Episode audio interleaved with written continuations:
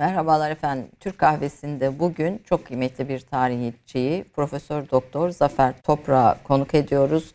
Ee, geçen yıl kendisini ki, e, konuk etmiştik. E, bir iki yıla yakın bir süre oldu aslında geçen yıl de, dedim ama e, konuk etmiştik ve aslında bir giriş tarihçiliğe bir giriş e, yapmıştık. Şimdi geçen bölümde kaldığımız yerden devam ediyoruz. Zafer Toprağı söylemeye gerek yok. Bir duayen e, bütün e, Türkiye'de yetişmiş tarihçilerin başvurduğu önemli kaynak eserleri yazan bir isim. E, özellikle 1908-1925 arasındaki e, tarihi ve daha sonra Cumhuriyet tarihini 1950'lere kadar Türkiye'de en iyi çalışmış orijinal kaynaklarına ulaşarak e, bir tarihçi ve tarih anlayışı açısından da bir farklı bakış getirmiş. Esas işim Osmanlı ile Cumhuriyet arasındaki bağ kurmak diyor ve bu bağ hem gündelik hayat üzerinden hem ekonomi e, tarihi üzerinden e, Türkiye'de Milli İktisat kitabı gerçekten çok önemli bir, bir kaynaktır. Hem de e, antropoloji, arkeoloji, Atatürk ve farklı farklı e, döneme dair e, etkin olaylar, isimler üzerinden çalışmış bir kıymetli tarihçi. Efendim sizi e, anlatmak, e, anlatmaya gerek yok. Geldi Zafer Toprak deyince zaten herkes e, biliyor. Tekrar e, lütfettiniz, geldiniz, hoş geldiniz diyorum her şeyden önce. E, Cumhuriyet'in 100. yılını kutluyoruz. Ve bu 100. yılı kutlarken nasıl okumak lazım, geçmişe bu o 100 yıla nasıl bakmak lazım diye sorarak e, başlayalım sohbetimizi. Ee, Ayşen öncelikle beni e, bir kez daha ağırladığınız için çok sağ olun. Ee, bu, sizin de belirttiğiniz gibi aslında e, bu program 100. E, yıl arifesinde yaptığımız bir program. program evet. O açıdan da ayrı bir önem arz ediyor. Onu da burada vurgulamakta yarar var.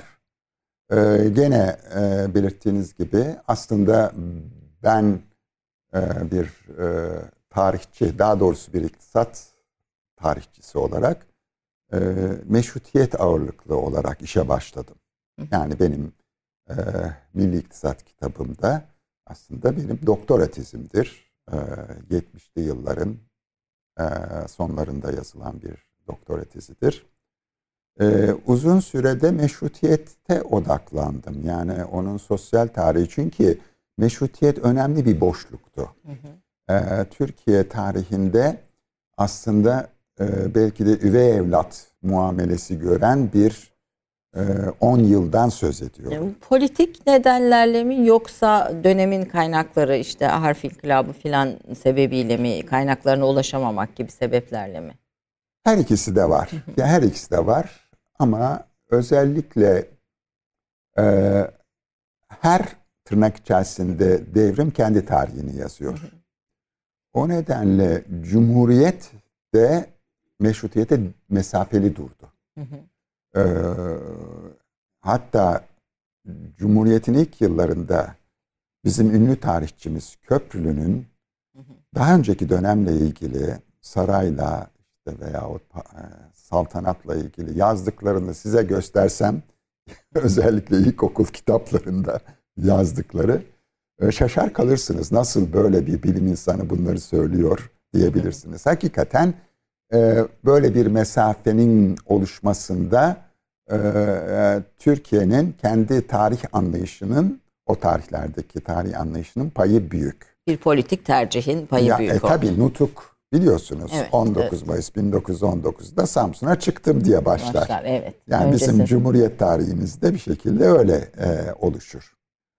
Ama öbür taraftan da biz e, meşrutiyet yıllarını çöküntü olarak algılamışızdır genelinde. Çünkü savaşlarda yenik düşmüşüzdür ve Türkiye siyasi tarihi de bir noktada e, bu yenilgiler üzerine inşa edilmiştir. İşte yani Enver, eko... Cemal, bilmem Talat, Talat bunlarla evet. ilgili olarak ele almışızdır. Bunun ötesine pek geçememişizdir. Bunun ötesine kimler geçti onu söyleyeyim. Hukukçularımız geçti. Başta Tarık Zafer Tuna'ya olmak üzere. Yani benim de meşrutiyete ilgi duyuşumun temel nedenlerinden biri uzun yıllar ben e, Tarık, Hoca, e, Tarık hocamızın sohbet toplantılarına katılmışımdır. Yani ölümüne kadar her çarşamba kendisini ziyaret etmişimdir. Diğer e, diyelim meslektaşlarımla birlikte çok şey öğrenmişizdir. Yani kağıt üstünde olanın ötesinde aslında söyleşi kültürü insana çok daha farklı açılımlar sağlıyor. Kısacası uzun yıllar meşrutiyette bulundum. Yani o alanı kuşattım. Ama 92 yılında ben Boğaziçi Üniversitesi'nde bir ölçüde Atatürk Enstitüsü'nün kurucusu konumuna geldim. Daha önce yok muydu vardı ama benim oraya Kattığımız şeyler farklı oldu. Tabii. Farklı oldu çünkü benim tarih anlayışım hemen şunu belirteyim yani tarihçi olarak e, sözü edilir benim için ama benim hiç tarih derecem yoktur. Onu belirteyim. Evet evet siz bir, bir, bir mülkiyelisiniz aslında yani. Evet, siz mülkiyelisiniz, siyasallısınız. Evet, Çok farklı, farklı bir disiplinlerle ilgi duymuşumdur evet. ama tarihe gönül vermiş bir insanım. Ee, enstitü müdürü olduktan sonra da e, çok farklı disiplinden insanları bünyede toplama gereği duydum. İşte Şevket Pamuk'u getirdim, Çağlar Keyder, Ayşe Buğra filan. Yani bu insanlar kurdu bu enstitüyü. Ve e, lisansüstü programlar olarak e, doktora ve yüksek lisans e, çok değerli çalışmalar ortaya kondu e, enstitü bünyesinde. İşte o evreden itibaren de ben giderek daha cumhuriyet ağırlıklı bir şekilde olaya bakma gereği duydum. Ama özellikle e, cumhuriyete odaklanmam ve şu masada gördüğümüz kitapların önemli bir kısmı cumhuriyeti kapsar nitelikte. Bunlar e, daha çok e, 2010 yılından sonra ki e, ürünlerimdir. Şimdi ben hani geçen programa referans yaptım. O yüzden burada söyleme gereği duymuyorum. Zafer Toprağ'ın ama gene de bir hatırlatma yapayım. Zafer Toprağ'ın müthiş bir kendi arşivi var. Evet. Yani 130 evet. bin kitapta en son. Şimdi ne kadar oldu hocam onu bilmiyorum ama yani üç ayrı evde, büyük evde e, sakladı, sakladı demeyelim. E, koleksiyonör koleksiyon, aynı zamanda. Aynı zamanda e, biriktirdiği bir evet, evet. bibliofil bir taraftan evet, da tabii, yani tabii, tam tabii, bir bibliofilsiniz. Ee, ve Türkiye'deki en büyük kütüphanelerden biri sayılır. birisi ve bunun evet. içinde yazma eserler ve döneme tabii, dair tabii, çok şey var ve bütün bu kaynaklar Türkçe, sizin kendi elinizin altında. Yani, ben 50 yıldır eski Türkçe literatürü izleyen bir kişiyim. O yüzden her zaman bu kitapları yazarken büyük çoğunluğu elimin altında oldu. O büyük bir avantaj tabii bir yazar için. Evet. Onu belirtmem gerekir. Ve bu cumhuriyeti e, çok değişik yönleriyle ele alma gereği duydum. Yani ve bu süreç içerisinde özellikle de Atatürk'ün entelektüel kimliği beni ilgilendirdi. Ee, ben ve... de onu onu soracaktım. Yani sor, soracaktım değil. Zihnimde sizin çalışmalarınızı okurken dikkatimi çeken bir nokta oldu. Biz tabii Atatürk'ün kumandan olması, bir cumhuriyetin kurucusu olması, siyasi liderliği falan gibi konulara odaklanıyoruz ama onun arka tarafında bir entelektüel birikimi var. Bu birikimin kaynağını nasıl keşfettiniz? Bu birikimi nasıl gördünüz? Biraz onu da konuşalım tabii, istiyor idim. Tabii. Şimdi e, tabii e, Atatürk üzerine her yıl e, düzinelerle kitap yayınlanıyor. E, ve bu olanaklar ölçüsünde bunları da izleme çabası içerisindeyim. Ama bu kitapların sizin de belirttiğiniz gibi büyük çoğunluğu onun askeri ve siyasi kimliği üzerine yazılmış kitaplar. E, o nedenle de bu kitapların içeriğine baktığınız vakit, biyografik nitelikteki kitapların içeriğine baktığınız vakit büyük ölçüde 1927-28'e gelir demirler orada. Yani 30'lu yıllar son derece az kapsanır. Yani yüzdelerine kabaca şunu ifade edeyim benim gözlemlerim sonucunda 1919'a kadar e, Zabit Atatürk yüzde 30 ağırlıklıdır bu kitaplarda. Siyasi Atatürk 1919-1900 28 arası yüzde 60 oranındadır. Ancak yüzde 10 1928 sonrasına e, yönelir. Hatta Or, orada bir milat da var tabi devrimler vesaire tabii, tabii, tabii, hani onun tabii, tabii. başka bir dönem. Başka bir olay da var. Atatürk'ün e, özellikle 1927 yılında e, büyük nutkunu yazarken ki geçirmiş olduğu kalp spazmı. Yani sağlık sorunu da var. Yani Atatürk e, çünkü e, söyle ve demeçlerine de baktığınız vakit bunu net bir şekilde görürsünüz. E, bu söyle ve demeçlerin çok büyük bir kısmı 27-28'e kadardır. Ondan sonra söylevleri ancak işte meclis açılış konuşmalarıdır. İşte yabancı diplomatlarla yapmış olduğu konuşmadır. Parti kongrelerindeki konuşmalarıdır. Yazılı metinler falan evet, hani biraz evet, öyle daha resmi. Onlardır. Yani çok yani şeydir yani hakikaten söyle Burada sağlık sorunlarında etkisi olduğunu düşünüyorsunuz. Öyle ama ondan da daha önemli gördüğüm bir husus var.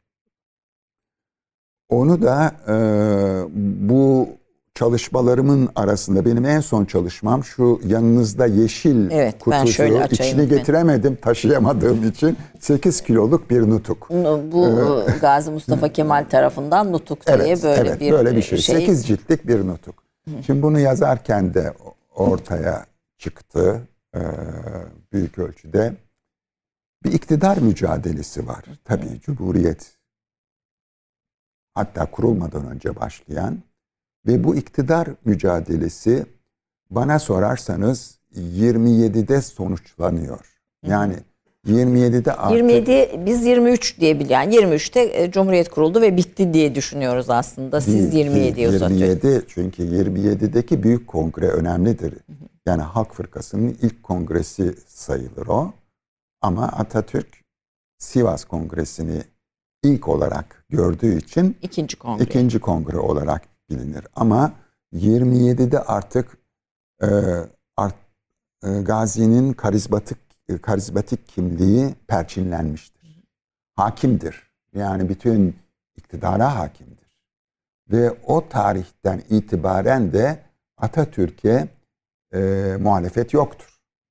Yani Atatürk'e muhalefet işte İzmir suikastıyla birlikte bitirilmiştir. Evet, Serbest son, Evet, evet. E, son bulmuştur. O nedenle e, Atatürk e, çok daha güvenilir bir çevresi vardır o tarihten itibaren.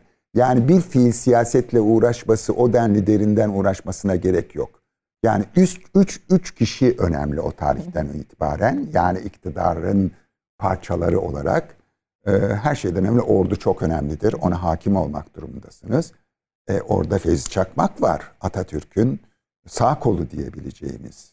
Anlatabiliyor muyum? Fevzi Çakmak başından itibaren Mustafa Kemal ile teşriki mesai halindedir. Milli mücadelede çok önemli roller oynamış bir kişidir. Ee, ve e, hayatı boyunca yani e, Mustafa Kemal'e sadık bir e, genelkurmay başkanıdır. İkinci kişi de hepimizin tahmin edebileceği İsmet, bir İsmet İnönü'dür. O da sol konudur diyelim. Yani böyle bir üçlü yapı var. O nedenle artık iktidara hakimdir ve o kadar da günlük siyasetle uğraşmasına da gerek yok. Ayrıca bu iki kişinin dışında da çevreler var. Atatürk'ün çok yakın çevresi var. İşte Recep Peker falan gibi. Anlatabiliyor muyum? O yüzden daha e, güvenli rahat. bir evet. daha güven.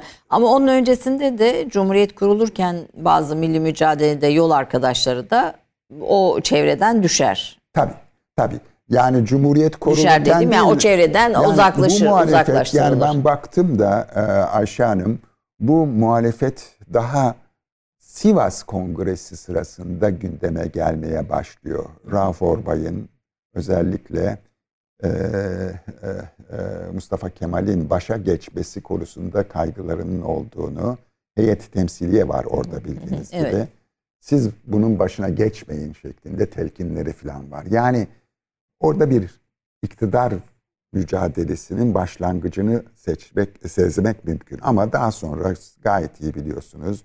Erken dönemde işte ikinci grup oluşuyor ve yani e, şu var Ayşe Hanım yani en büyük sorun hilafet sorunudur.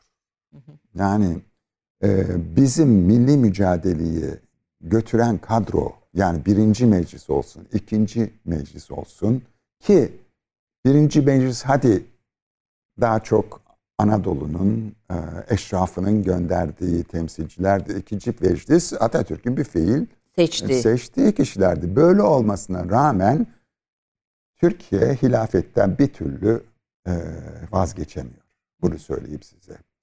E, o yüzden bir de... Bir siyasi güç olarak da vazgeçemiyor diyebilir evet, miyiz? Tabii İslam dünyasının tepe evet, noktasında evet. onu sembolik olarak görüyor. görüyor yani evet. Atatürk'ü silah arkadaşları ki işte bildiğimiz e, daha e, işin başlangıcından itibaren yani e, e, işte Kazım Karabekir olsun, Ali Fuat Cebesoy olsun, e, Rauf Orbay olsun, Refet Bey olsun ki bunlar Amasya tamimini imzalamış, birlikte imzalamış. İsimler. Beş kişidir Gazi ile birlikte. E bunların dördü muhalif olacak bir müddet sonra. Gazi tek başına kalacak. Yani e, ve bu süreç içerisinde bu insanlar hadi Ali Fuat Cebosoy'u bir ölçüde bir Daha kenara da şey edebiliriz ama diğerleri ya burada temel konusunda, muhalefet e, başlığı hilafet konusu. Evet, evet. Yani temel. en büyük Yani devrimler filan konusunda mutabıklar. Şimdi şu var. En büyük devrim konusunda değil. En büyük devrim hilafetin kaldırılması. Hilafet dışındakiler konusunda çok büyük ihtilaf yani, yok. Orada var, orada da var. Yani benim harf devrimiydi filan yani bunlar kabullenilecek yani Atatürk birçok kez yalnız adamdır. Tek başına bu işi götürmüş bir insandır. Ee, ve o da e, milli mücadelede edindiği karizmatik kimlikle bağlantılıdır. Yani e, bir muzaffer kumandan olması evet, or, orada evet. bunu yani bunu götürmüştür. 1930'lu yıllardaki köklü bir takım radikal devrimler e, birçok e, o tarihlerde çevresindeki insan tarafından e, sakıncalı görülür onu söyleyeyim size. O yüzden de mesela ders kitapları Atatürk'ün ölümünün ertesi günü piyasadan çekilir yeni baskıları çıkar.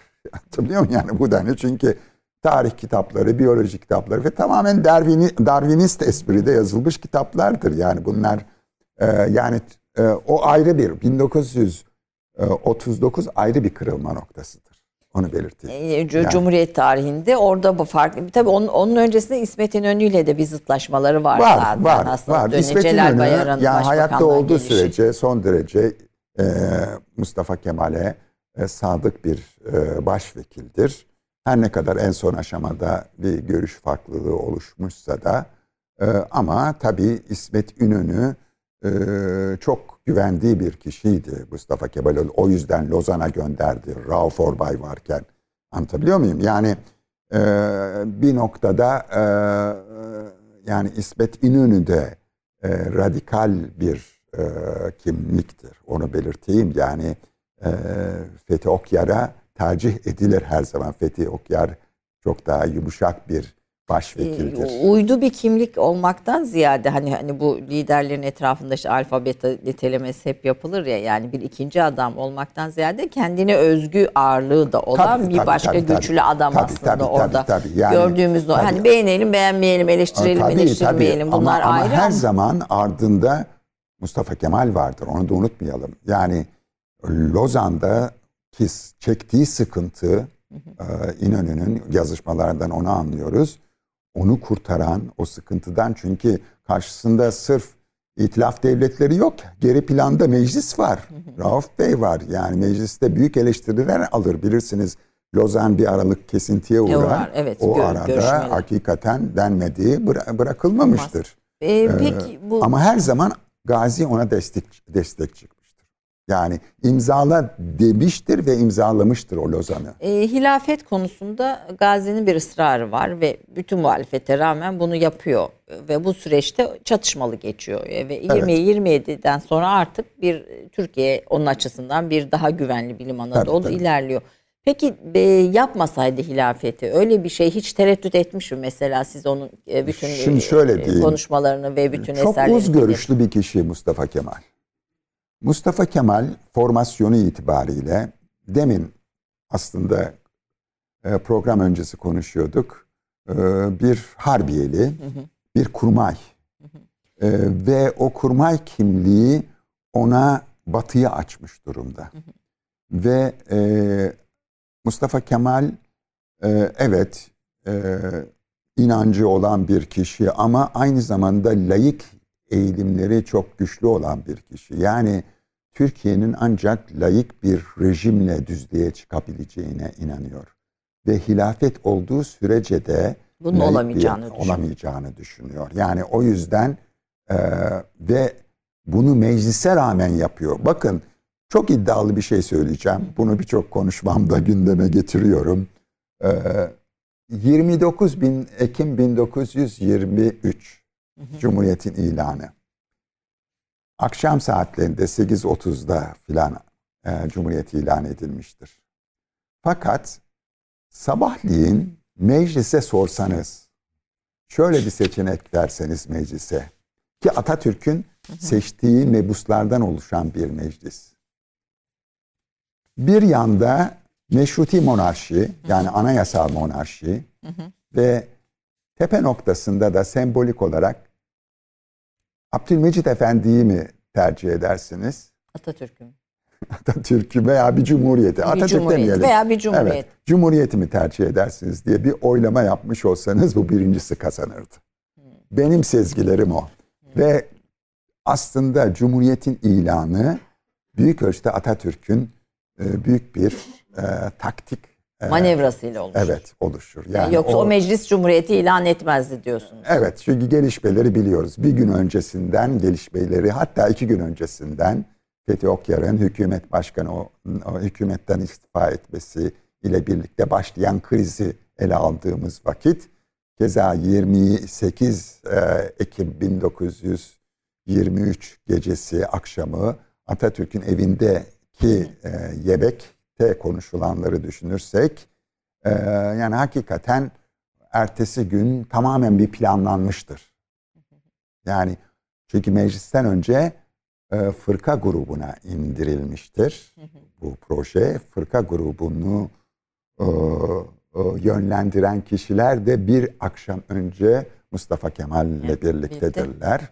Ondan sonra orada kabul edildikten sonra meclise Gitmiştir. Bir kurmay aklı var orada. O kurmay tabii, aklı tabii, burada tabii, bunu tabii. bunu Ama şunu da söyleyeyim. Yani o da Cumhuriyet halkın değil. iradesi gibi çok da evet. okunamaz diyorsunuz. Orada başka bir kurmay Cum, aklı var. E, hilafetin kaldırılmasıyla ilgili kararı da alanlar İzmir'deki e, ordu komutanlarıdır. Onu söyleyeyim.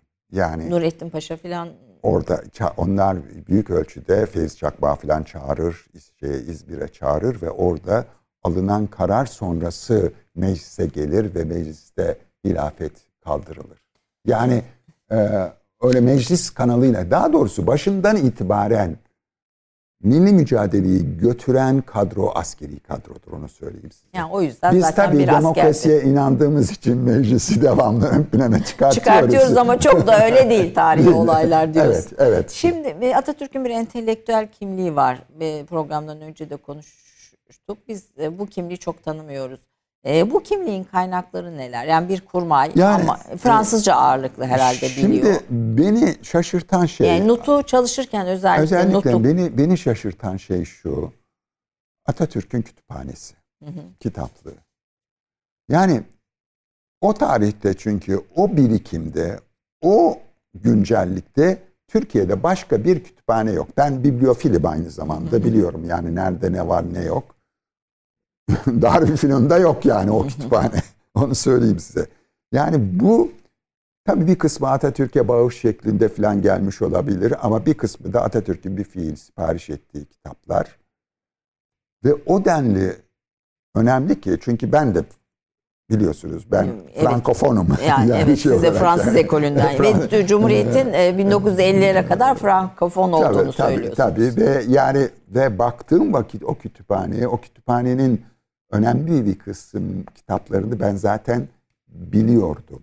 Yani onların önemini idrak etmiş bir insanım. Bu beni çok şaşırttı açıkçası. Yani bu kitaplar aslında e, Mustafa Kemal'in kurguladığı cumhuriyetin de temel referansları olarak.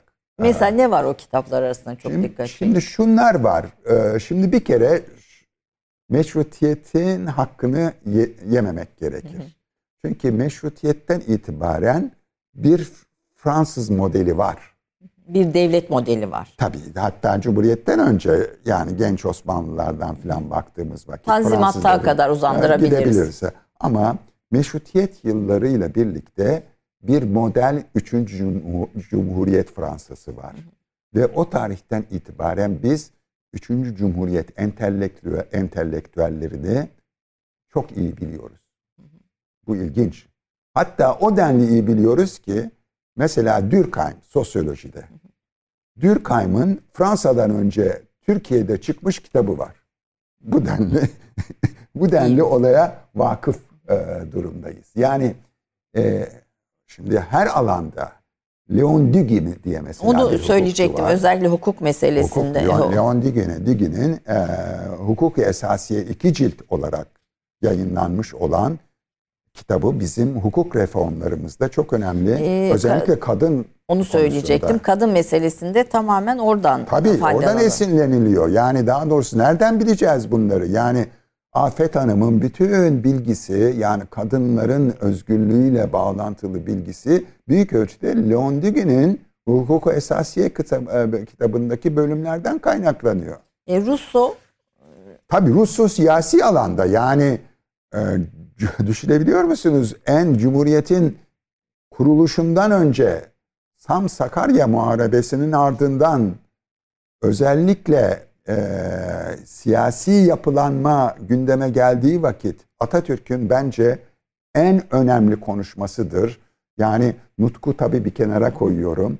1 Aralık 1921'de yaptığı dört buçuk saatlik bir konuşma vardır. Dört tamam, saat. Evet, tamamen Russoesk bir konuşmadır. Russo üzerinden kaynaklanan ve güçler birliğini savunan konuşmasıdır. Bu çok önemli. Tabii Russo bir taraftan eşitlikleri ve özgürlükleri savunurken diğer taraftan bunun da halka bırakılmayacağını söylüyor Öz, Özgürlükler daha tali onu söyleyeyim. Peki. Çünkü biliyorsunuz Türkiye'de genellikle anayasa kitaplarında veya siyasi e, düşünce kitaplarında e, iki önemli şahsiyet bu aydınlanma döneminin. Bir tarafta Rousseau vardır, bir tarafta Montesquieu vardır. Şimdi Rousseau eşitliği vurgular, Montesquieu özgürlüğü vurgular. vurgular. Bizim Cumhuriyete giden yol aslında e, eşitlik üzerinedir. Eşitlik vurgusudur. Yani e, ve özgürlükler zayıf halkadır. Evet. E, Cumhuriyette biliyorsunuz. E, Cumhuriyetin e, işte özellikle e, te, e, şeyle birlikte Terakkiperver Fırkası sonrası e, Türkiye'de özgürlüklerin önemli ölçüde kısıtlanacağı bir evreye gireceğiz. Doğru gider. Yani evet. o zaman e, Atatürk'ün kurucu felsefesini ve Cumhuriyet'in de kurucu felsefesini konuşurken burada e, batıdan etkilenmeyi yani Dugin, Dugit Tabii tabii. Ekonomi öyle, birisi. her alan öyle. Ekonomi de öyle. Siyaset, eğitimde tabii tabii tabii. tabii. Eğitimde John Dewey bildiğim evet, tabii, kadarıyla tabii, tabii, tabii, tamamen tabii, tabii, tabii. Bir Darwin odaklı bir eğitimin tabii, de tabii, hani tabii, tabii, yapılanmasında tabii, tabii, etkisi tabii. var.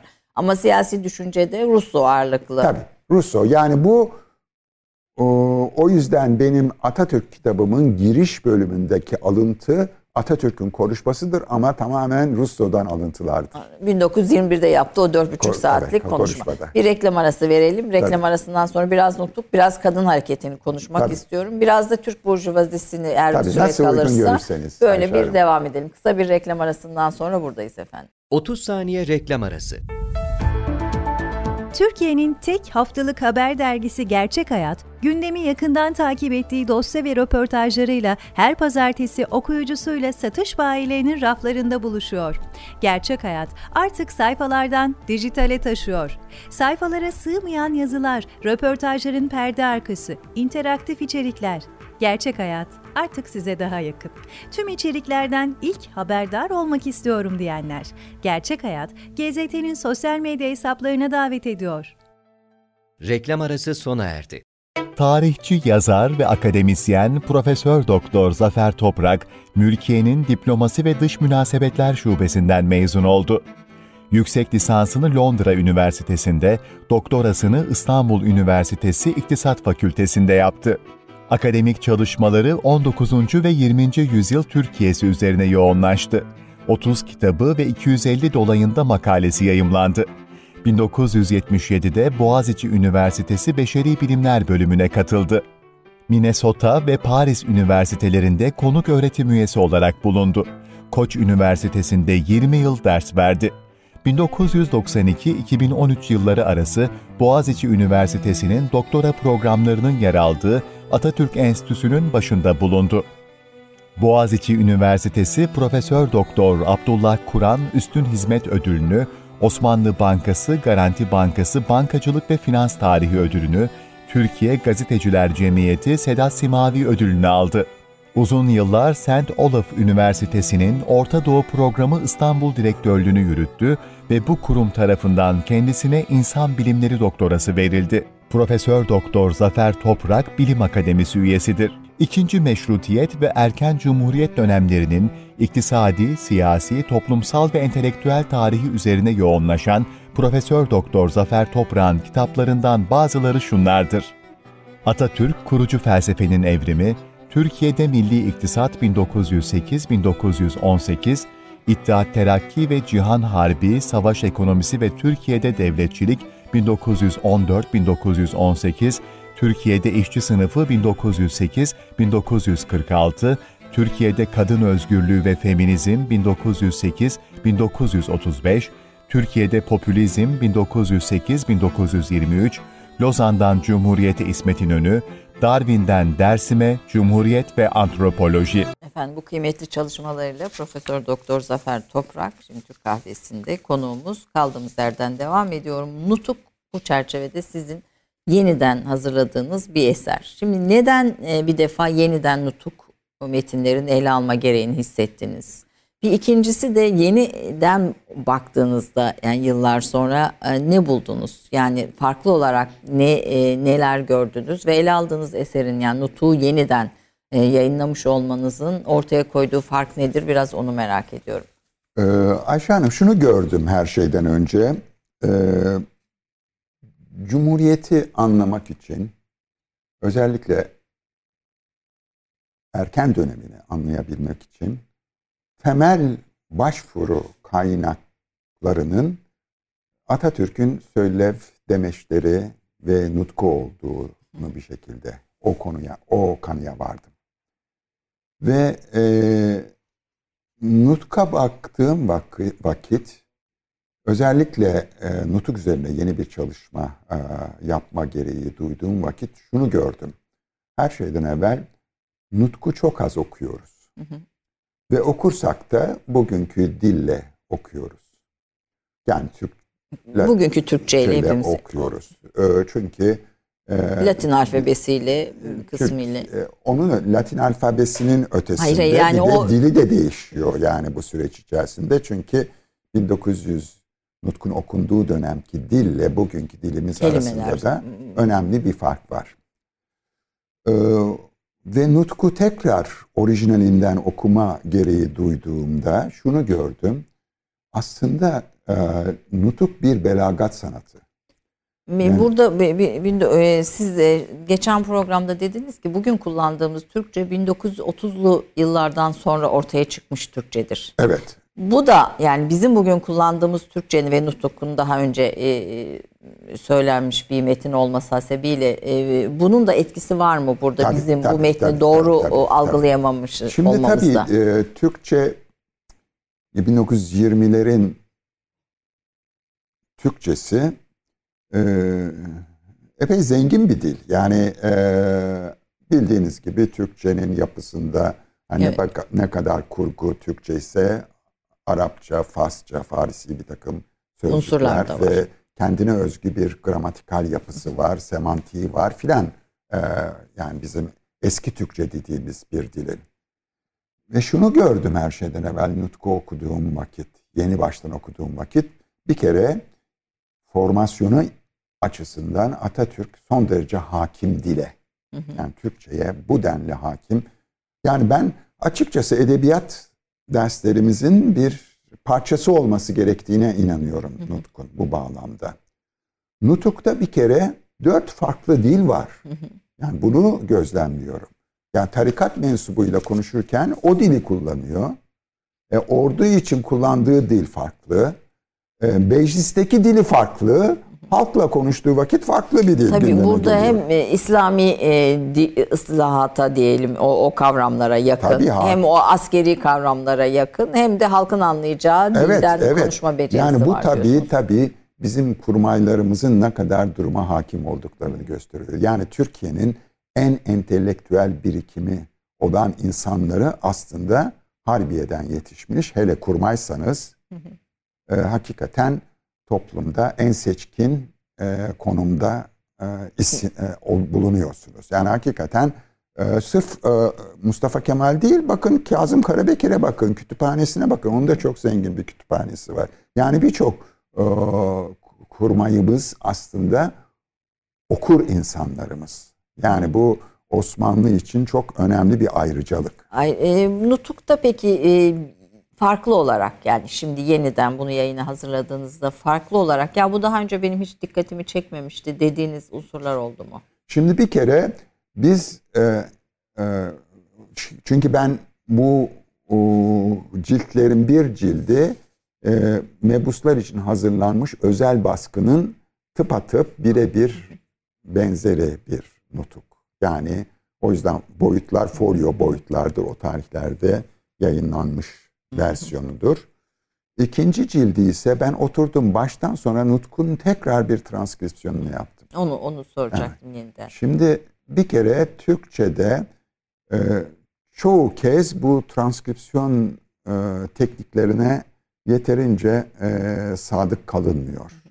Bir kere bunu gözetmek gerekir. E, çoğu nutku, nutukta okuma hataları olmuştur. Yani bunların düzeltilmesi e, gerekmektedir. Ve e, nutku e, aslında e, şu kanıya vardım bütün bu çalışmaların sonucunda. Yani bir şekilde e, sözlükle olur bir şekilde ama, ama bir bunu yan orijine, onu orijinalinden zaten şu kadarını da söyleyeyim. Nutkun ilk yarısı ile ikinci yarısının dili bile farklıdır. O Çünkü arada ne oluyor? Şu var. E, bir kere ilk e, kısım e, daha bir yazışma ağırlıklıdır. Bir takım komutanlarla veya İstanbul Saray'la yazışmalarda. Yazışmalar bütün aslında Türkiye'nin yazı diliyle konuşma dili de farklıdır. Farklı, evet. O yüzden o yazı diline özgü bir üslup vardır. Hı hı. Ve onlar özellikle belge olarak sürekli nutukta yer alır. O nedenle onların okunması ayrı bir beceri gerektirir açıkçası. Tamlamalar, şunlar bunlar. İkinci dönemde ise daha çok Mustafa Kemal'in bir anlatısı söz konusudur. Yani diyelim ki Lozan'la ilgili bölümler ki epey geniş tutar. Onları bugün bile bir öğrencimiz yani Türkçesi iyi olan bir öğrencimiz okur, anlar bir transkripsiyon sorunu daha Yaşamaz. doğrusu ya, öyle bir sorun olmaz. Yani o nedenle e, aslında vesikalar cildine de baktığınız vakit vesikaların hemen hemen büyük çoğunluğu, hepsi diyeceğim neredeyse, e, aslında e, Büyük Millet Meclisi'nin açılışına kadar ki 23 Nisan 1920'ye kadar ki belgelerdir. Ondan sonra zaten belge yayınlama gereği duymaz Mustafa Kemal.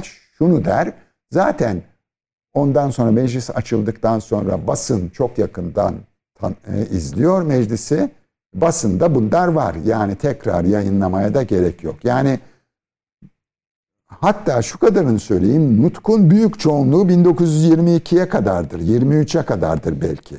Ya ondan sonra e, şey derler ama e, yani şimdi Nutuk aslında bin sayfa olarak tasarlanmış ama 600 sayfada falan durmuş. Ee, çünkü yetiştiremedi Muhtemelen, Mustafa Kemal. Yani e, hatta okunurken bile mecliste yeniden yazılıyor idi. E, şimdi e, o yüzden son kesimler e, o terakkiperver fırka, İzmir suikastı falan onlar son derece özet geçilmiştir. Yani onlara e, da özgün bir şey yoktur bile diyebilirim size. Çok genel değerlendirmelerin ötesinde. Anlatabiliyor muyum? Yani çok sistematik bir yazım değildir nutuk aslında. Ee, aslında farklı yazım teknikleri bir araya geldiği için hani tek bir bakışla anlayamayız diyorsunuz. Evet, Ve evet, anlayamak evet. değil de Ama doğru okuyamayız diyorsunuz. Eğer Cumhuriyeti anlamak istiyorsak Nutu okumamız gerekir. Ama şart. bunun içinde farklı yazım teknikleri var. Evet, farklı evet, dil evet. ve dönemlere dair bakışlar var. Evet. Hani bunu da e, gö- görmek gerekir evet. diyorsunuz.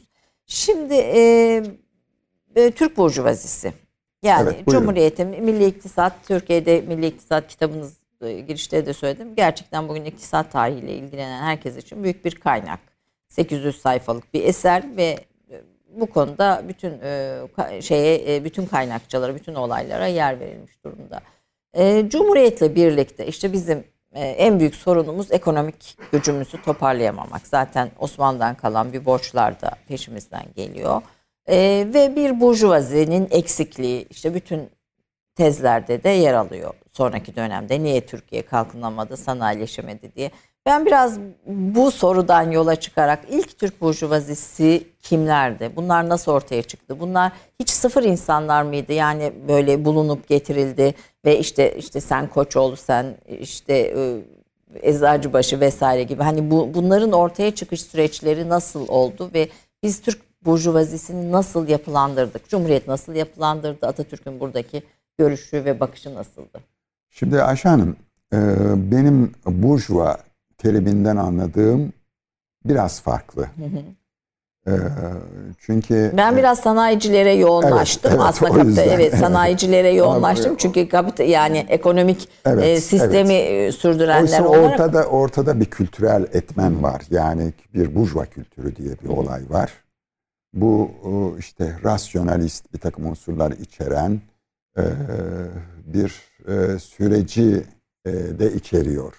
O yüzden ben Türkiye'de burjuva kültürünün oluşumunu tanzimata kadar geri çekebiliyorum. Aslında batı tipi tabii, sosyal hayatın tabii, tabii, tabii, tabii, tabii. yayılmaya başladı yani veya yerleşmeye başladı Türkiye dönem. gidip Fransız ticaret hukukunu alırsanız aslında Fransız burjuva kültürünün özümlemesini gerçekleştirmiş olursunuz. E, bu, bu arada ilk çevirdiğimiz hukuk kaynağı da Fransız ticaret evet, hukuku. Evet, evet, Bunun evet, da altını evet, çizelim. Yani diyeceğim e, gerilere git, gitmek gerekir.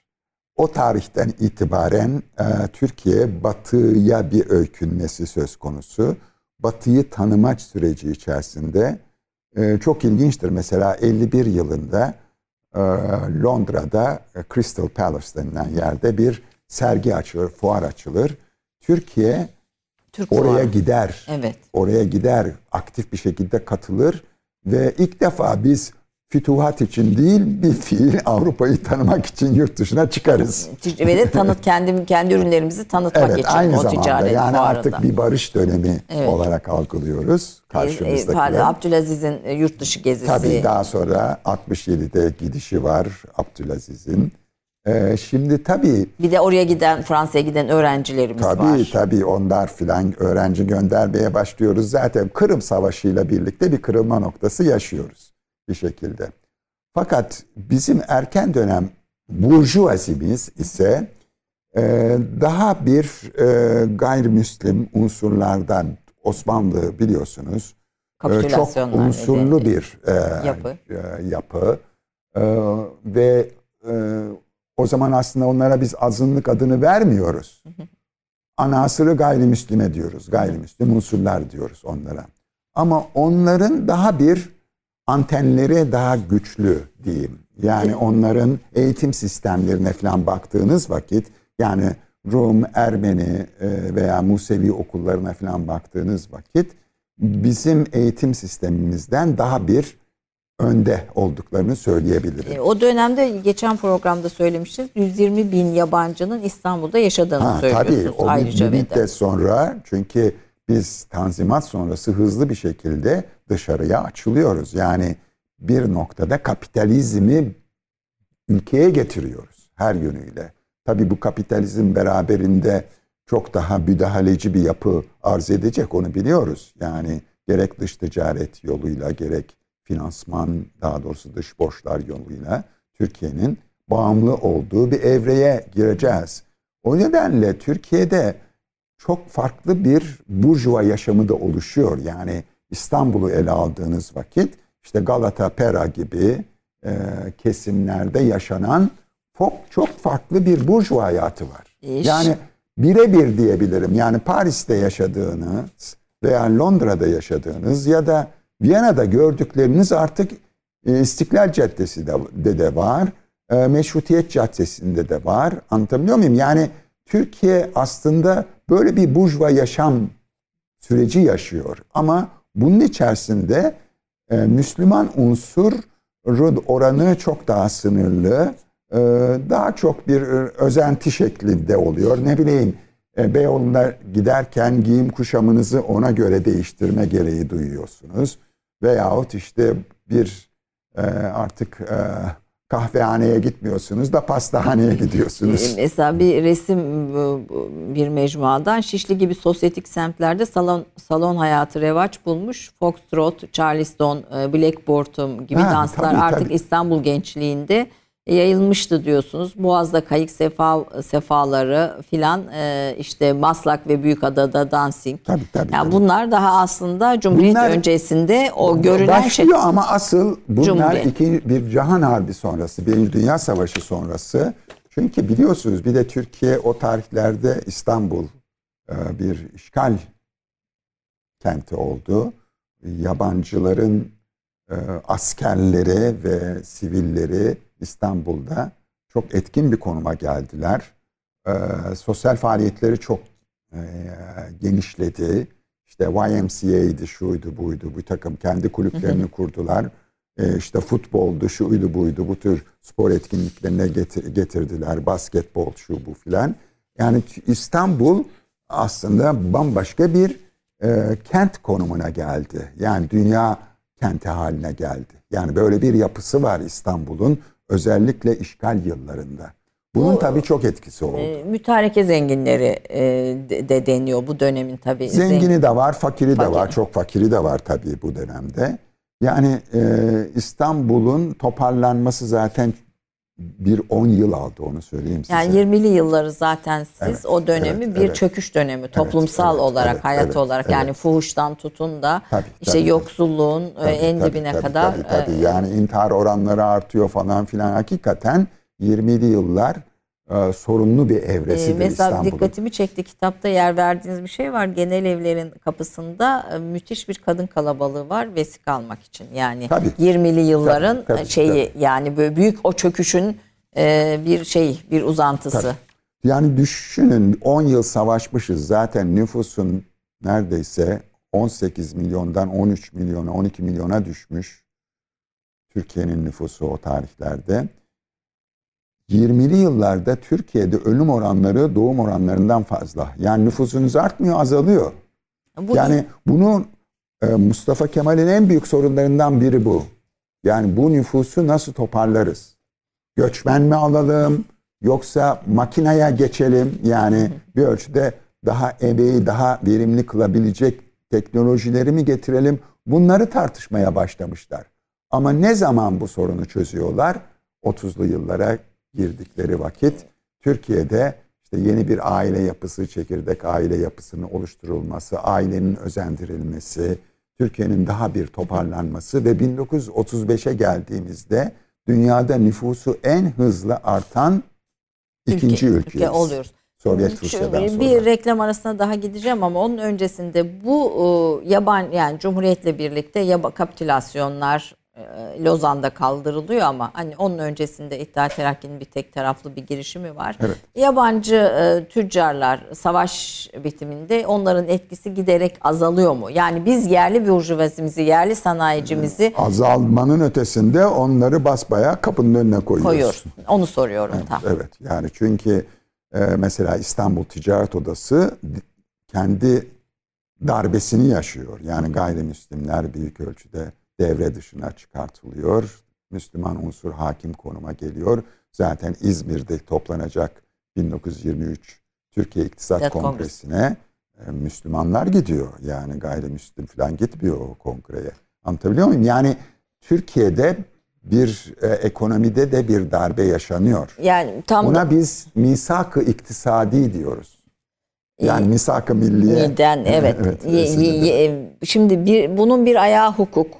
Yani Cumhuriyet'in Tabii. kurucu felsefesinin ortaya çıkmasının bir ayağı da ekonomi. Tabii. Bu ekonomide de tamamen Müslüman unsurların e, güçlendirildiği bir... Ama meşrutiyette başlıyor çok iyi biliyorsunuz. Evet, Milli tabii. iktisat o yani oradan başlıyor. İttihat Terakki'nin aldığı kararlarla ama, ama başlıyor. Savaştan sonra yani Can Harbi'nden sonra ve milli mücadeleden sonra 20'li yıllarda biz ekonomiyi nasıl milli kimliğe büründür, e, büründürebiliriz. Bunun mücadelesini veriyoruz. İlk Ve zenginlerimiz kimler o dönemlerin? ilk Şimdi daha yıl... çok Türkiye'de yeni yeni bir takım e, fabrikalar kurulmaya başlanmış durumda.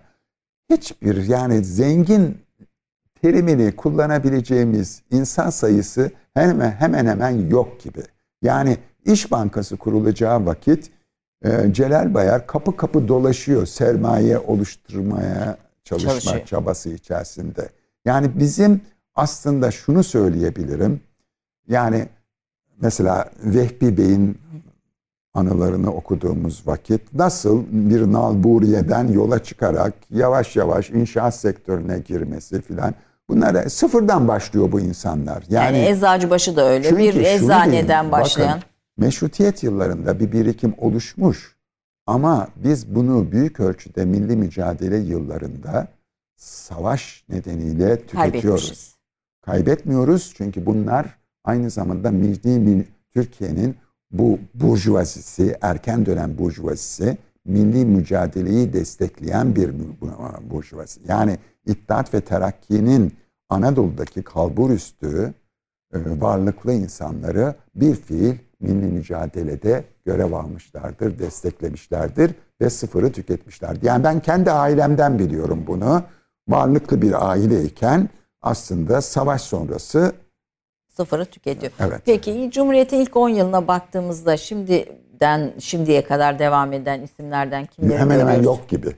İlk Hemen 10 yılında yok, hiç yok. Yok yok gibi. Yani ne zaman ilk ikinci 30'larda 40'larda mı yavaş yavaş görüyoruz? 30'larda oluşmaya başlıyor yavaş Kimler yavaş. var o dönemde? E şimdi yani e, Eczacıbaşı falan o tarihlerde o? gündeme e, 50'lerde hatta Eczacıbaşı'nın daha da bir gündeme ama geldi. o tarihlerde gene ama bunlar bir eczacılık yani yaptıkları başlangıçta. Yani bunların hepsi çok düşük bir düzeyden yola çıkarak e, birikim sürecine girecekler. Yani Türkiye'de e, aslında genellikle biz ilk neslin tipik örnekleri olarak e, Koç'u ve Eczacıbaşı'nı gösteririz. Evet. E, Sabancı daha sonra Evet o daha 70'li yılların 60'lı evet. 70'li yılların. Ondan önce var gene var çünkü onlar gene 50'lerde falan yani, görüyoruz. Evet. Ama yani hemen hemen e, mesela ben e, e, borsanın tarihini yazmıştım evet, zamanında Asım, Asım Bey'in.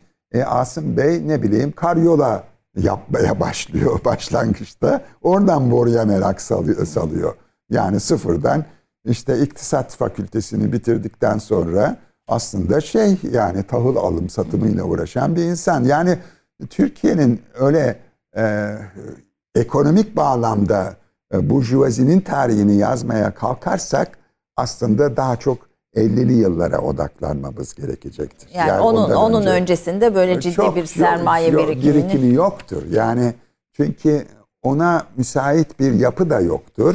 Çünkü devletçilik evresinde pek özendirilmemiştir de Türkiye'de. Çünkü 20'li yıllarda Türkiye'de oluşmakta olan burjuvazi kriz yaşar. Yani 29 buhranıyla birlikte Türkiye'de mesela 20'li yıllarda birçok yerel banka vardır. Bunların hemen hemen hepsi batar. 29 buhranıyla Amerika'daki yani ayakta duramazsınız. Yani o yüzden zaten Türkiye'de sermayenin hemen hemen olmaması nedeniyle devletçilik diye bir yapı ortaya çıkmıştır 30'lu yıllarda. 30. Peki bir virgül koyalım. Bu son bölümde de Türk feminizmini ve Osmanlı feminizmini Türk feminizmini ve biraz kadınları e, konuşalım İnşallah. sosyal hayatla birlikte. Efendim Zafer Toprak'la devam edeceğiz. Aslında böyle çok hızlı geçiyoruz. Kitaplarda detayları var ama ben böyle bir genel e, ana ana fikri duymak istiyorum Zafer Bey'den özellikle. Bir reklam arasından sonra buradayız. 30 saniye reklam arası. Birinci sınıf bir kültürün, birinci sınıf bir düşüncenin, birinci sınıf bir duyarlılığın dergisi Cins, hem edebiyat dünyamızın önde gelen isimlerini hem de yeni kalemleri ağırlıyor. Her ay bayilerden ulaşabileceğiniz Cins dergi, dijital dünyaya da yeni bir kapı aralıyor. Sayfalara sığdıramadığımız kıymetli yazılar, merak ettiğiniz yazarlarla cins sohbetler, dergiden ekrana yansıyacak röportajlar ve tabii podcast. Şimdi sizleri cinsi tüm sosyal medya mecralarından ve gezete.com adresi üzerinden takip etmeye davet ediyoruz. Reklam arası sona erdi. Efendim Türk Kahvesi'nde Zafer Toprak Hoca ile birlikteyiz. Türkiye'de kadın özgürlüğü ve feminizm hocanın genişlettiği ve e, içinde belgeleriyle daha yeniden ele aldığı kitaplardan birisi. Doğrusu okurken sadece kadın hareketini değil sosyal hayatı da görüyorsunuz. Yani ailede, evde, e, erkek ve kadın rollerinde ne değişti? Tabii benim çok böyle e, eğlenerek okuduğum bölümler de oldu. Mesela ideal e, kadın, eş. ideal eş hangisi ideal eş? Mesela Osmanlı'nın son meşrutiyet dönemi sonrasındaki ideal eş tanımlarıyla Cumhuriyet sonrası da evet. de, değişiyor. Mesela Cumhuriyet'in ideal eş kadını kim? ideal e, eş erkeği kim? Şimdi şuradan şuradan başlayalım Ayşe Hanım. Şimdi e, biz siyasi inkılap dediğimiz vakit işte tabii Cumhuriyeti ele alıyoruz. Ama bunun ötesinde benim çok kullandığım içtimai inkılap diye bir terim Sosyal vardır. değişim. Sosyal değişim. Şimdi buna baktığınız vakit zaten kitaplarımın e, başlıklarındaki tarihlerden de 1908 1928 hatta. Evet. Hatta ben onu 38'e kadar uzatıyorum. Yani 8 ile 38 arası açıkçası 30 yıllık bir evre aslında Türkiye'de içtimai inkılap diye nitelendirebileceğimiz bir süreç. Yani toplumsal devrim. Bunun baş aktörü de bana sorarsanız kadın. Yani Türkiye'de kadının geçirdiği evrimi anlamadan biz Cumhuriyeti de anlayamayız. Yani bu denli önemli görüyorum ben şahsen. Bu süreç ben 1908'den başlatıyorum ama diğer bazı... 1908'de ne değişiyor? İşte onu söyleyeceğim. Yani daha başka daha gerilere çeken arkadaşlar da var ne bileyim. Fatma Aliyeni falan hı hı. özellikle ismi zikredilerek daha gerilerden de olaya Ahmet bakmak. Ahmet Cevdet Paşa'nın burada tabii evet, görüşleri tabii, falan tabii, siz de kitaplarda yer veriyorsunuz zaten. Ama 1908 zaten bir e, ilan-ı hürriyet dediğimiz bir olay. Anlatabiliyor muyum? Bu yani? kadınları da etkileyen bir hürriyet. Evet. E, bakın benim daha önceki konuşmamızda da belki evet. gündeme getirmişimdir. Benim kayınvalidem 1908 doğumlu. Doğum gününü kullan sorduğum vakit bana ilanı hürriyette doğdum derdi. Binnaz Hanım'ın annesi evet. bir hakim aynı zamanda evet, evet. geçen programda İlk hukukçulardan biri evet. ilan hürriyette doğdum, doğdum derdi. Der, evet. Yani ve çok genç yaşta yani 22 yaşında a, hakimlik yapmaya başlamış bir kadın. Düşünebiliyor musunuz? Yani Cumhuriyet'in özellikle nedenli kadına önem verdiğinin de en iyi göstergelerinden biri. Hatta ağır ceza hakimi. Yani Oluyor. 22 o yaşlardaki çok... bir evet. kadına e, ölüm cezası verdirtiyorsunuz. Zaten o ölüm cezasını verip kalemini kırdıktan sonra ağır ceza hakimliğinden istifa etmiştir ve hayatı boyunca avukatlık yapmıştır. Devam o yaştaki kadına evet, eğer evet. ölüm cezası verdirirseniz bu çok ağır bir yük evet, bir taraf. Evet, Ama tabii evet. Cumhuriyet'in de mecburiyetleri var. Evet, Elemanı evet, yok, evet, insanı tabii, yok, tabii. insan kaynağı ve yok. Türkiye tabii e, Cumhuriyet'in en büyük faziletlerinden biridir. Çok erken dönemde üniversitelerin kapılarını kadınlara, kadınlara. açmıştır. Ben notlarımın aslında Darülfünun'un üniversitede evet. kadın erkek birlikte okumaya başlamasını da koydum. Şimdi 1908 bir adım.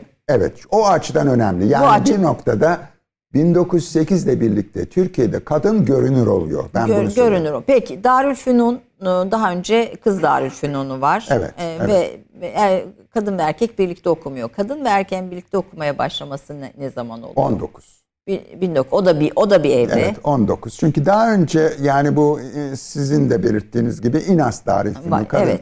Ama aynı mekanı sabahla öğleden sonra gibi ayrımla okuyan insanlar ama aynı sınıfta yer almaları yani buna kolay bir olay değil. Yani bu o kadar çok karşıt olan kolay başarılamadı diyorsunuz evet, zaten. Tabii, yani tabii, burada yani bir üniversite müderrisleri karşı her şeyden evvel ya buna. Yani bunların e, bu şekilde aynı sınıfta e, okumaları çok büyük bir e, yani burada tabii şu var savaşı yitirmemiş o yitirmiş olmamız büyük bir e, e, çö, entelektüel çöküntü. bağlantıda bir çöküntü anlatabiliyor muyum? Yani bir noktada hatta emrivaki duruma getirmişlerdir Türkiye'de kadın öğrenciler bir şekilde sınıfları basmışlardır öyle diyeyim size. Erkeklerle birlikte evet, aynı sınıfta okumak için. için. Haremlik ve selamlık arasında yükselen duvarlar ne zaman indiriliyor bu değişen sosyal hayata baktığımızda? Ama Osmanlı'nın son dönemine kadar daha doğrusu Osmanlı'nın 1922'ye kadar harem olayı var. Var. var 1922'de yani bitiyor. Evet yani da e, yani tabii eski normlar dahilinde olmayabilir. Yani Topkapı'da tabii hareme gittiğiniz vakit ne koşullar altında haremdeki insanların yaşadığını görüyorsunuz. Evet. Tabii o çok değişti daha sonra işte Dolmabahçe'ydi, Yıldız'a falan gidildiği vakit. Ama e, Türkiye'de e, biliyorsunuz padişahlarımız çok eşliydi. Evet. E, ve bu o, süreç e, uzun süre devam etti e, bir şekilde. Yani e, ve bunun çok eşliliğin kaldırılması e, kolay olmadı. Onu söyleyeyim yani mecliste bile hukuk aile e, diyelim e, komisyonunda e, çok eşlilik çok ağır basıyordu. E, 1924'ten söz ediyorum size.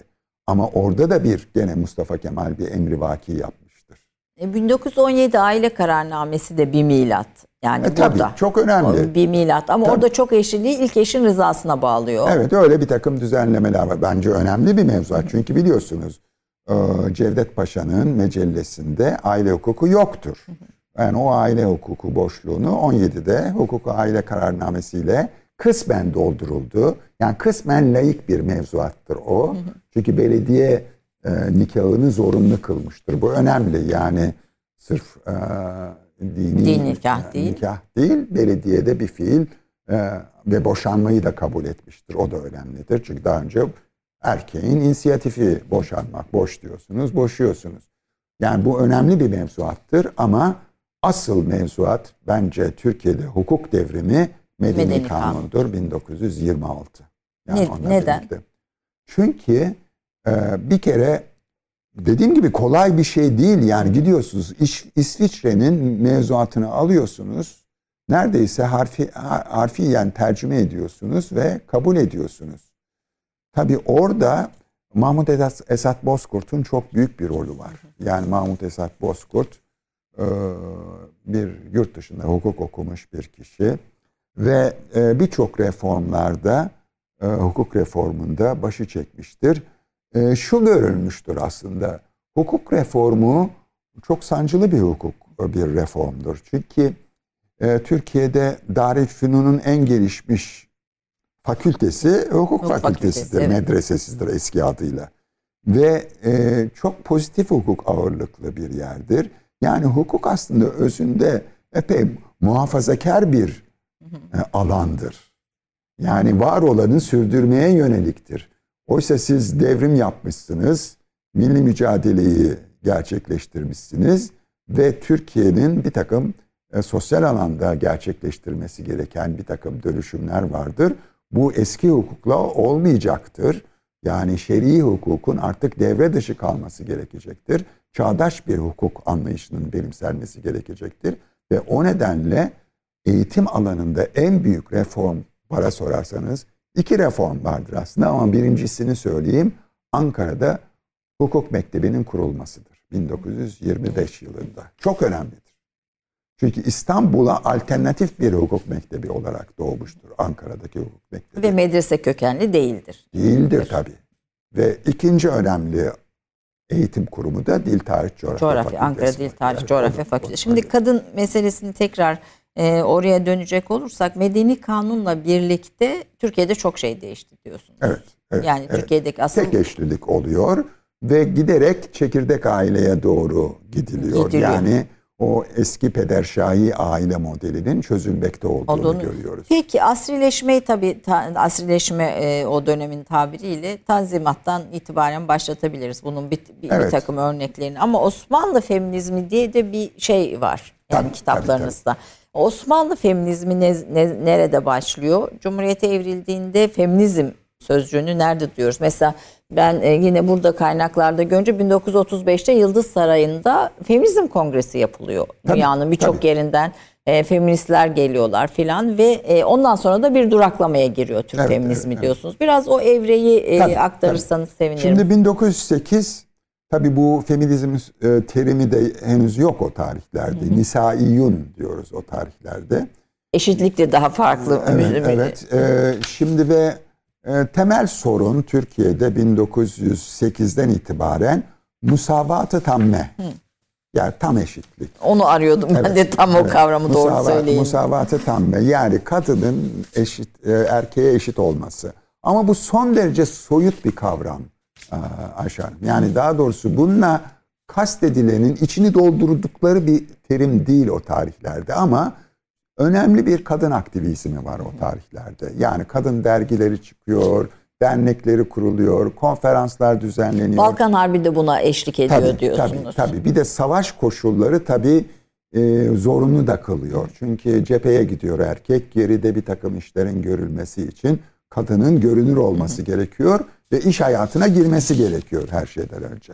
Yani ve hakikaten Türkiye Balkan Harbi ardından Cihan Harbi ardından milli mücadele kadının en zor en zor yılları bu evler. Yani ortalama 30 yıla yakın bir dönem evet, aslında evet, baktığımızda evet, hani evet, evet. 1900'den geriye de alırsak o evet, ilk çözülmeler evet, filan evet, evet, evet. büyük bir savaş, yıkım, bozgunla tabii, geçiyor. Tabii, tabii. Şimdi o tarihlerde tabii e, hukuk alanında da kadınların e, bu eşitlik anlayışı e, bir noktada siyasete de ulaşıyor ve e, özellikle Can Harbi yıllarında, son yıllarında birçok dünya ülkesinde kadınların hakları siyasi yönden verilmeye başlanmış. Bunun da etkisi bir noktada Türkiye'de rol oynuyor ve siyasi yönden de bir eşitlik talebi gündeme geliyor. Bunu gündeme getiren, özellikle gündeme getiren Sabiha Sertel. Zaten onda kitapta onunla ilgili ayrı Çok bir bölüm. fazla evet, evet. yazdı. Ve hakikaten bir ölçüde kadınların da bir şekilde mebus olmaları, mecliste temsil edilmeleri, seçme seçilme haklarını elde etmeleri gerekiyor. Bu aslında Mustafa Kemal'in de bu konuda çok duyarlı olduğunu biliyoruz. Konuşmaları var. Yani o yüzden söyle ve demeçleri önemli diyorum. Onları taradığımız vakit bu konuda yaptığı konuşmalar, Konya ve bazı yerlerde yaptığı konuşmalarda bunu son derece ama çok temkinli Mustafa Kemal bir taraftan. Çünkü o dönem toplum böyle bir Tabii, fikre hazır yani değil. Mesela giyim kuşam konusunda erkeklere bir takım empozisyonda bulunuyor. Yani şapka giyeceksin, şunu edeceksin, bunu edeceksin. Ama çarşaf konusunda o geleneksel tamamen örtülü çarşaf konusunda bir takım eleştirileri var Mustafa Kemal'in ama kadınlarla giyim e, kuşamı konusunda bir de tabii şeye eleştirisi var. Son derece e, Avrupa'yı giyinen e, ve yani çok açık saçık giyinenlere de onlara yönelik eleştirisi var. Çünkü bu aynı zamanda aile bütçelerini de çok olumsuz Sarsı. etkiliyor.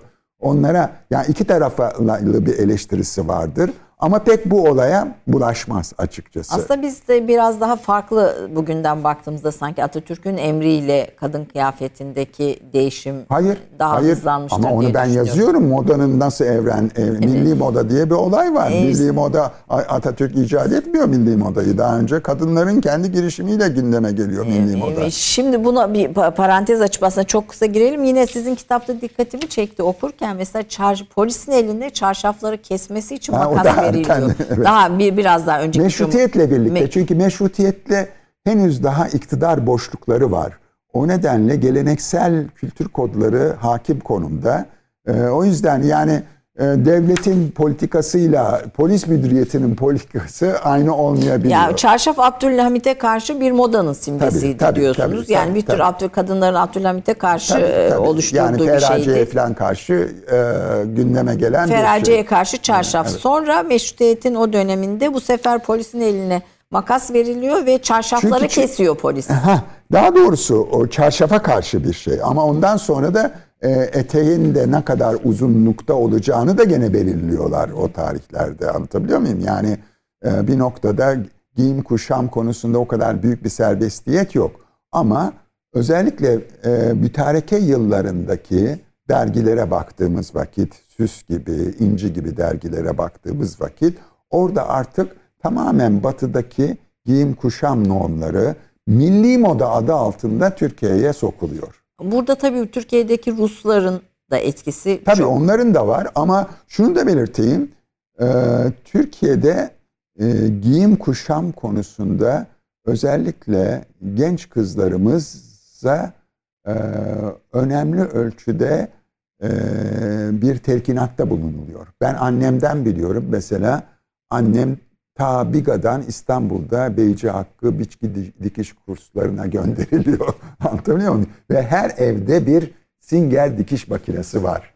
Türkiye'de en yaygın makina e, dayanıklı tüketim maddesi ne diye sorarsanız o tarihlerde dikiş makinesi. Yani artık biz e, kendi giyim kuşamımızı özen, özeniyoruz, dikiyoruz. Çünkü geçmişte böyle bir özenti yok. Yani evet modistralar falan var İstanbul'da ama İstanbul'un son derece dar, sınırlı bir kesimini seçkinleri de en azından belli bir gelir sahibi olanlar. E, Cumhuriyet giysisi, Cumhuriyet'in kadın giysisi neyi sembolize ediyordu e, e, diye bir sormak istiyorum. Çünkü e, diyorsunuz ki kitapta da İstanbul hanımları arasında en çok Paris modası revaçtaydı. Sonra Londra hatta İngiliz moda dergilerinin takipçileri de bir, bir hafta e, bir hayli fazlaydı. Yani bütün bunlara karşı Cumhuriyet bir e, başka sadeleşmeyi de getiriyor.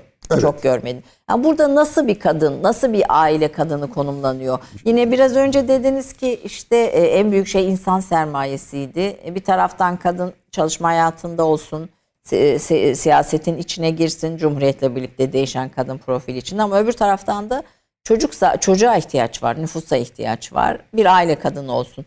Şimdi bütün bu e, üç unsuru da bir ara değerlendirerek Cumhuriyet'in kadını nasıl e, bir tekamül geçiriyor diyeyim. E, şimdi Ayşe Hanım bu soruyla karşılaştığım vakit hemen kendi aileme dönüyorum ben. Değil mi? En, en şey insan evet, kendi yaşadığı evet, örnek. Çünkü hakikaten benim ailem Cumhuriyet ailesi. Ee, yani e, savaş sonucunda bütün mal varlıklarını falan yitirmiş. Anne tarafımda, baba tarafımda ee, özellikle anne tarafım Hı-hı. çünkü anne tarafım tüccar Hı-hı. bir şekilde.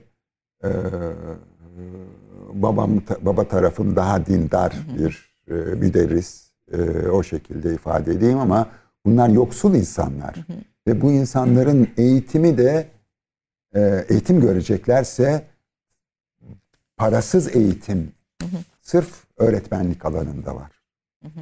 Yani o yüzden Annem de babam da onlar da öğretmen okulu daha sonra Gazi Terbiye öğretmen oluyorlar.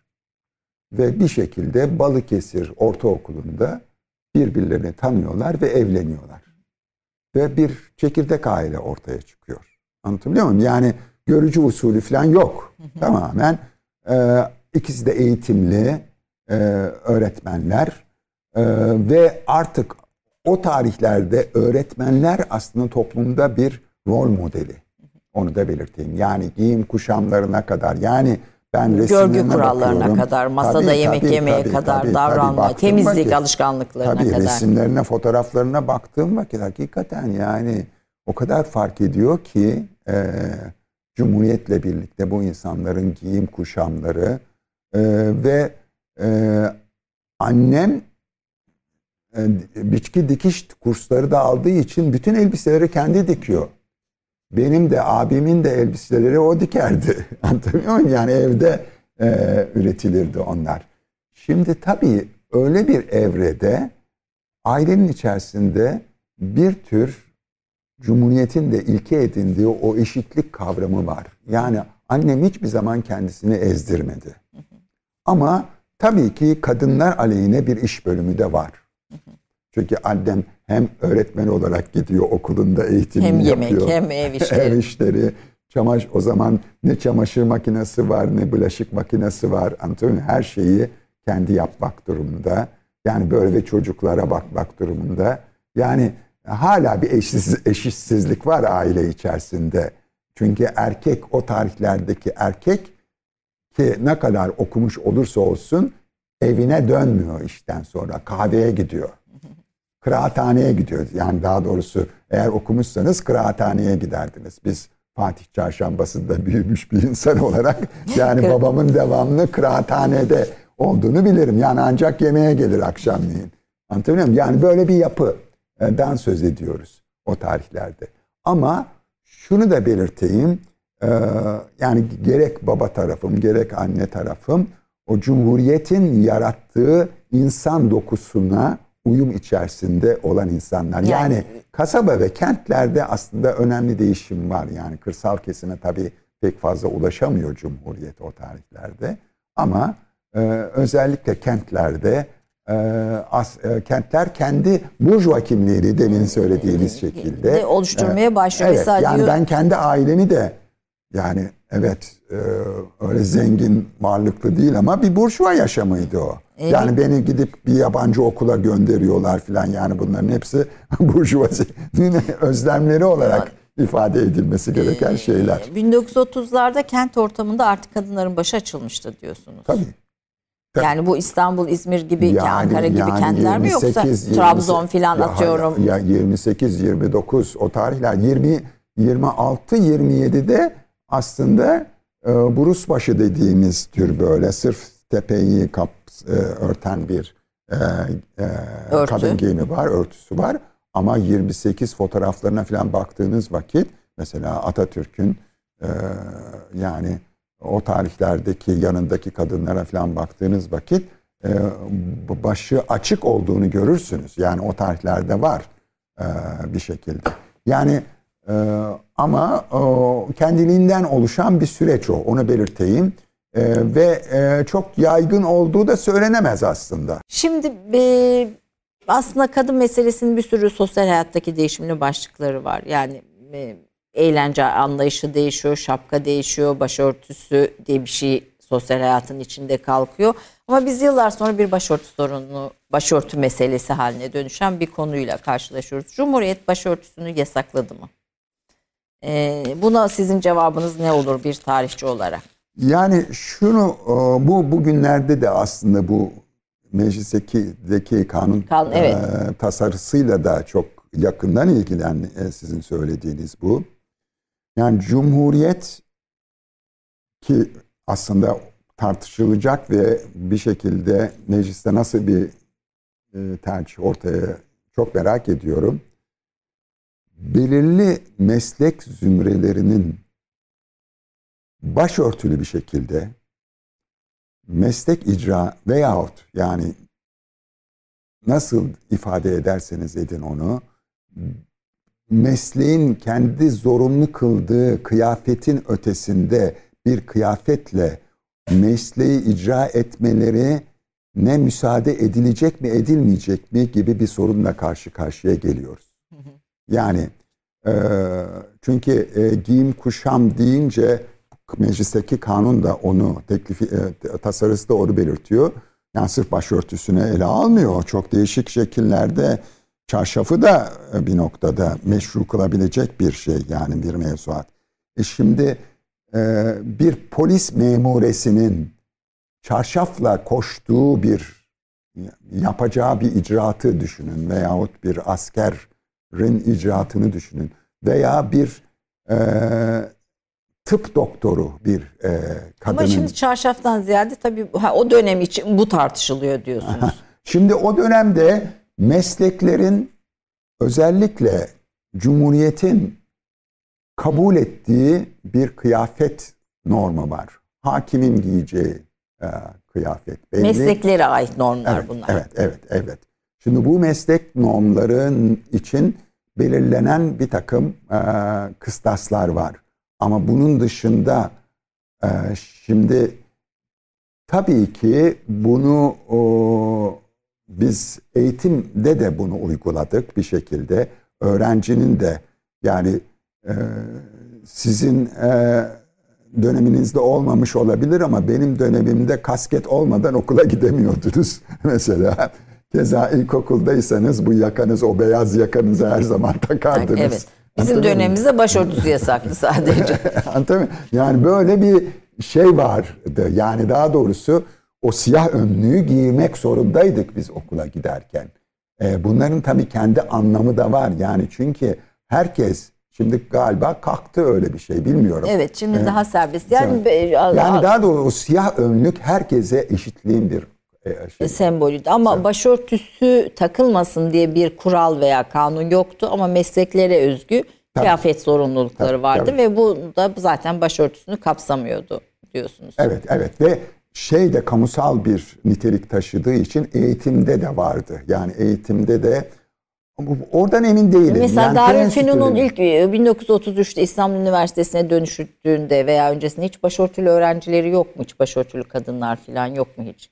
Sanki resimlerde yok görünüyor ama Resimlerde tabii. görmüyoruz. Resimlerde evet. görmüyoruz ama e, bunu e, böyle bir mevzuatın olduğu yok yani mevzuatı biliyorum. Yani Mevzuat böyle, yok. Yani, yani böyle bir mevzu yani ya. üniversitede baş açık alacak veya lisede olacak diye bir mevzuat yok. yok. Teamül o yönde. Teamül o bir de tabii Türkiye'de yüksek öğrenim zaten belirli bir gelir grubunun filan gittiği yer olduğu için zaten onlar o yaşa geldikleri vakit e, zaten daha önce başını kapamış olsa bile açmış. İlla ki o, o süreçte yani açıyor. Atatürk'ün bu konuda bir şey var mı bir sözü? Başörtüsünü yasaklayan veya Hayır, kadın şey. kadın giyimini sınırlandıran. Yani kadınla ilgili ne kadar şey varsa gayet ezbere biliyorum. Yani hiçbir şekilde yok yasaklayan veya bu konudaki eleştirel bir şekilde buna mümkün olduğu kadar yani kadının lehinde çok şey söylemiştir.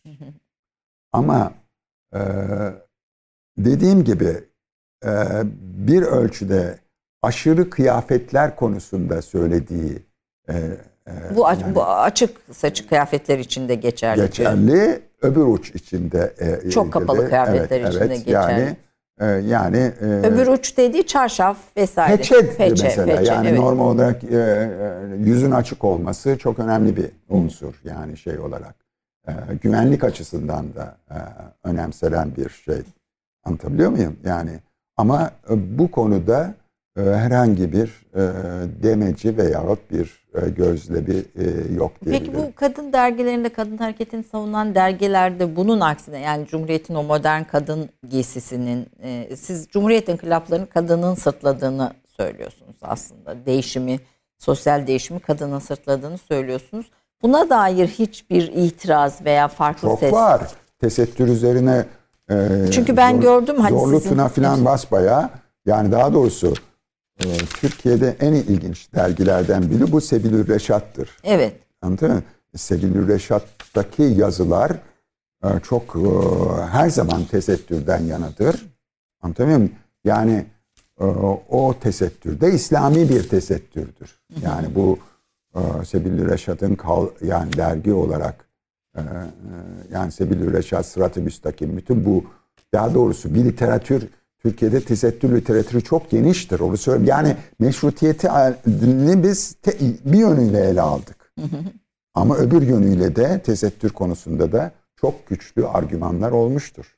Aslında İslamcı muhalefeti meşrutiyetle birlikte batılılaşmaya karşı olan muhalif hareketi de biraz belki konuşmakta fayda Tabii olur. orada ama orada da iki ayrı yönü var. Yani bir modernist İslamcılar var, bir de geleneksel İslamcılar var. Yani o mesela Ziya Gökalp'in e, kadın konusunda çok derece müsbet bir takım e, görüşleri vardır. Oysa Ziya Gökalp de bir İslami gelenekten gelen İslamcı sayılacak bir insandır. Yani her zaman bir modernist İslam anlayışı olmuştur bizim geçmişimizde. Anlatabiliyor muyum? Ama tabii Türkiye'de bir fikir, geniş bir fikir tartışma ortamı vardır. Ama öbür taraftan da tesettürü sonuna kadar savunan, çok eşliliği sonuna kadar savunan işte Masar Osman filan öyle bir kişi. Masar Osman e, eğer dört eşlilik kalkarsa fuhuş yaygınlaşır şeklinde e, argümanlar ileri sürmüştür ki bu 1924 yılında sürüyor bu argümanları. Yani kadın intiharlarının artması üzerine de ortaya sürdüğü tabii, tabii, tabii, şeyler, tabii, tabii. Yani, o yüzden bir... yani Türkiye'de e, kadın e, sorunsalığı çok farklı kesimlerin farklı şekillerde tepki vermesine neden olmuştur. Uzun bir evre. Aslında bütün bunları bir bütüncül görmek lazım Cumhuriyet tabii, anlamak için desek tabii, son söz olarak tabii, doğru tabii, bir tespitte tabii, bulunmuş tabii, olur yani muyuz? Türkiye kendi yolunu bir ölçüde çiziyor. Yani onu da unutmamak gerekir. Yani bu insanlar e, Türkiye'deki feminist hareket de bugün sırf laik feminist hareket yok ki. Müslüman feminist hareket de var. On, e, yani ka- kadın aktivizmi e, toplumun her kesiminde aktif bir şekilde. Kendine yer buluyor farklı yer buluyor. isimlerle, Tabii, fa- tabii, farklı tabii. şeylerle. Tabii, o çok olumlu bir şey aslında. Ee, şimdi tabii bu gördüğünüz koca kitap, bu Türkiye'de yeni hayat, e, işte yeni İttihat ve Terakki ve Cihan abi bütün bunlar aslında kadın meselesinin çok ele alındığı, geniş kaynakların işlendiği kitaplar. Biz de burada çok küçük bir kısmına sadece böyle bir değinmeye gayret ettik. E, kılık kıyafet de önemli bir meseleydi Tabii. çünkü. Sadece kadın değil erkek kılık kıyafeti de bu sürecin tabii, içinde de- değişiyor, farklılaşıyor.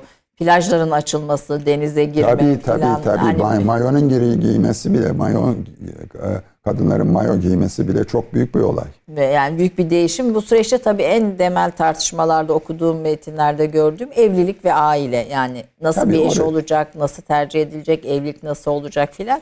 Aslında bugün de tartıştığımız birçok konu o döneminde o, o yeni bir Türkiye kurulurken ortamında tartışılıyor ama bütün bunları hem öncesi hem sonrasıyla bir bütüncül olarak görmek gerekir diyorsunuz. Bize Türk kahvesinde son söz olarak ne Evet, söylersiniz Ama diyelim. şunu da söyleyeyim, bitirmeden, onu demede, etmeden, söylemeden e, Geçmeyin. geçmeyeyim.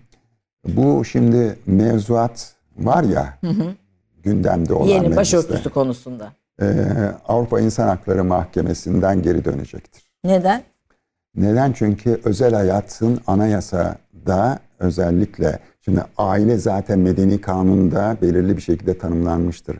Ama onun dışında insanların birlikteliğini önle, önleyen bir mevzuat e, Avrupa'da zaten daha önce tartışılmıştır ve geri dönmüştür. Yani benzer bu şey e, e, mevzuat bir şekilde Türkiye'de eğer kabul edilirse diyeyim e, bir şekilde e, Avrupa İnsan Hakları'na ma- mahkemesine gide, gittiği takdirde geri dönecek bir mevzuattır. Onu da burada söylemek Söylemiş oldum. Peki efendim. Çok çok teşekkür Ben ediyorum. teşekkür ederim beni Ee, Çalışmalarınız için. için. Estağfurullah. Kadın özgürlüğü ve feminizm meselesini biraz daha detaylı konuşayım istedim ama süremiz ancak bu kadara Evet. e, el verdi. E, bir başka zaman inşallah tekrar konumuz olun Sağ diyorum olun, efendim. eksik olmayın. Efendim çok kıymetli bir tarihçiyi Zafer Toprak'a konuk ettik. Bir duayen, büyük bir birikim. Biz o birikimden sadece bazı başlıkların altını çizmeye gayret ettik Türk kahvesinde. Haftaya görüşmek üzere. Hoşçakalın.